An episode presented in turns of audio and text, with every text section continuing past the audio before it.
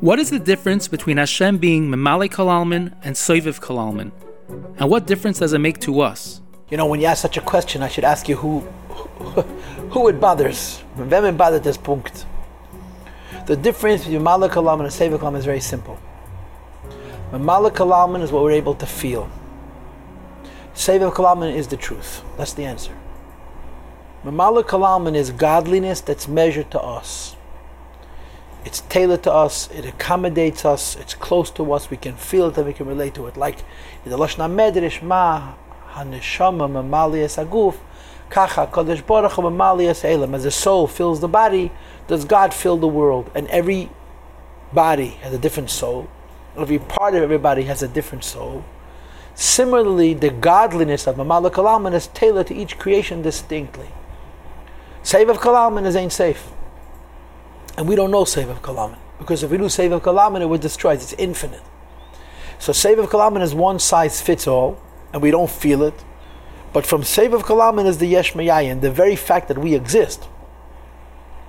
Rather than be non existent. In other words, the idea that we exist in our perception as being a Yesh comes from of Kalaman. So Mamalik Kalaman is the godliness that we can relate to and understand. Sovev Kalalman is, is the truth, which is much more difficult for us to relate to and much difficult for us to understand. So if you're asking me, what's the difference between Mamala Kalalman and Sovev Kalalman, how does it relate to me? I would put it to you this way. Mamala Kalalman is the godliness we're supposed to understand. Sovev Kalalman is the godliness we're supposed to believe and accept. And in the life of a Jew, there needs to be that combination. There needs to be the acceptance. There needs to be the acquiescence. There needs to be the bittel. There needs to be the amunah pshuta. And there needs to be the amunah vasaga.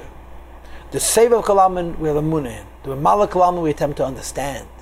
And just like in the life of a person, when there is a proper blend of faith and reason, where of course the faith comes first, and the faith is the foundation, and it's the basic truth. And on top of that, you have the understanding.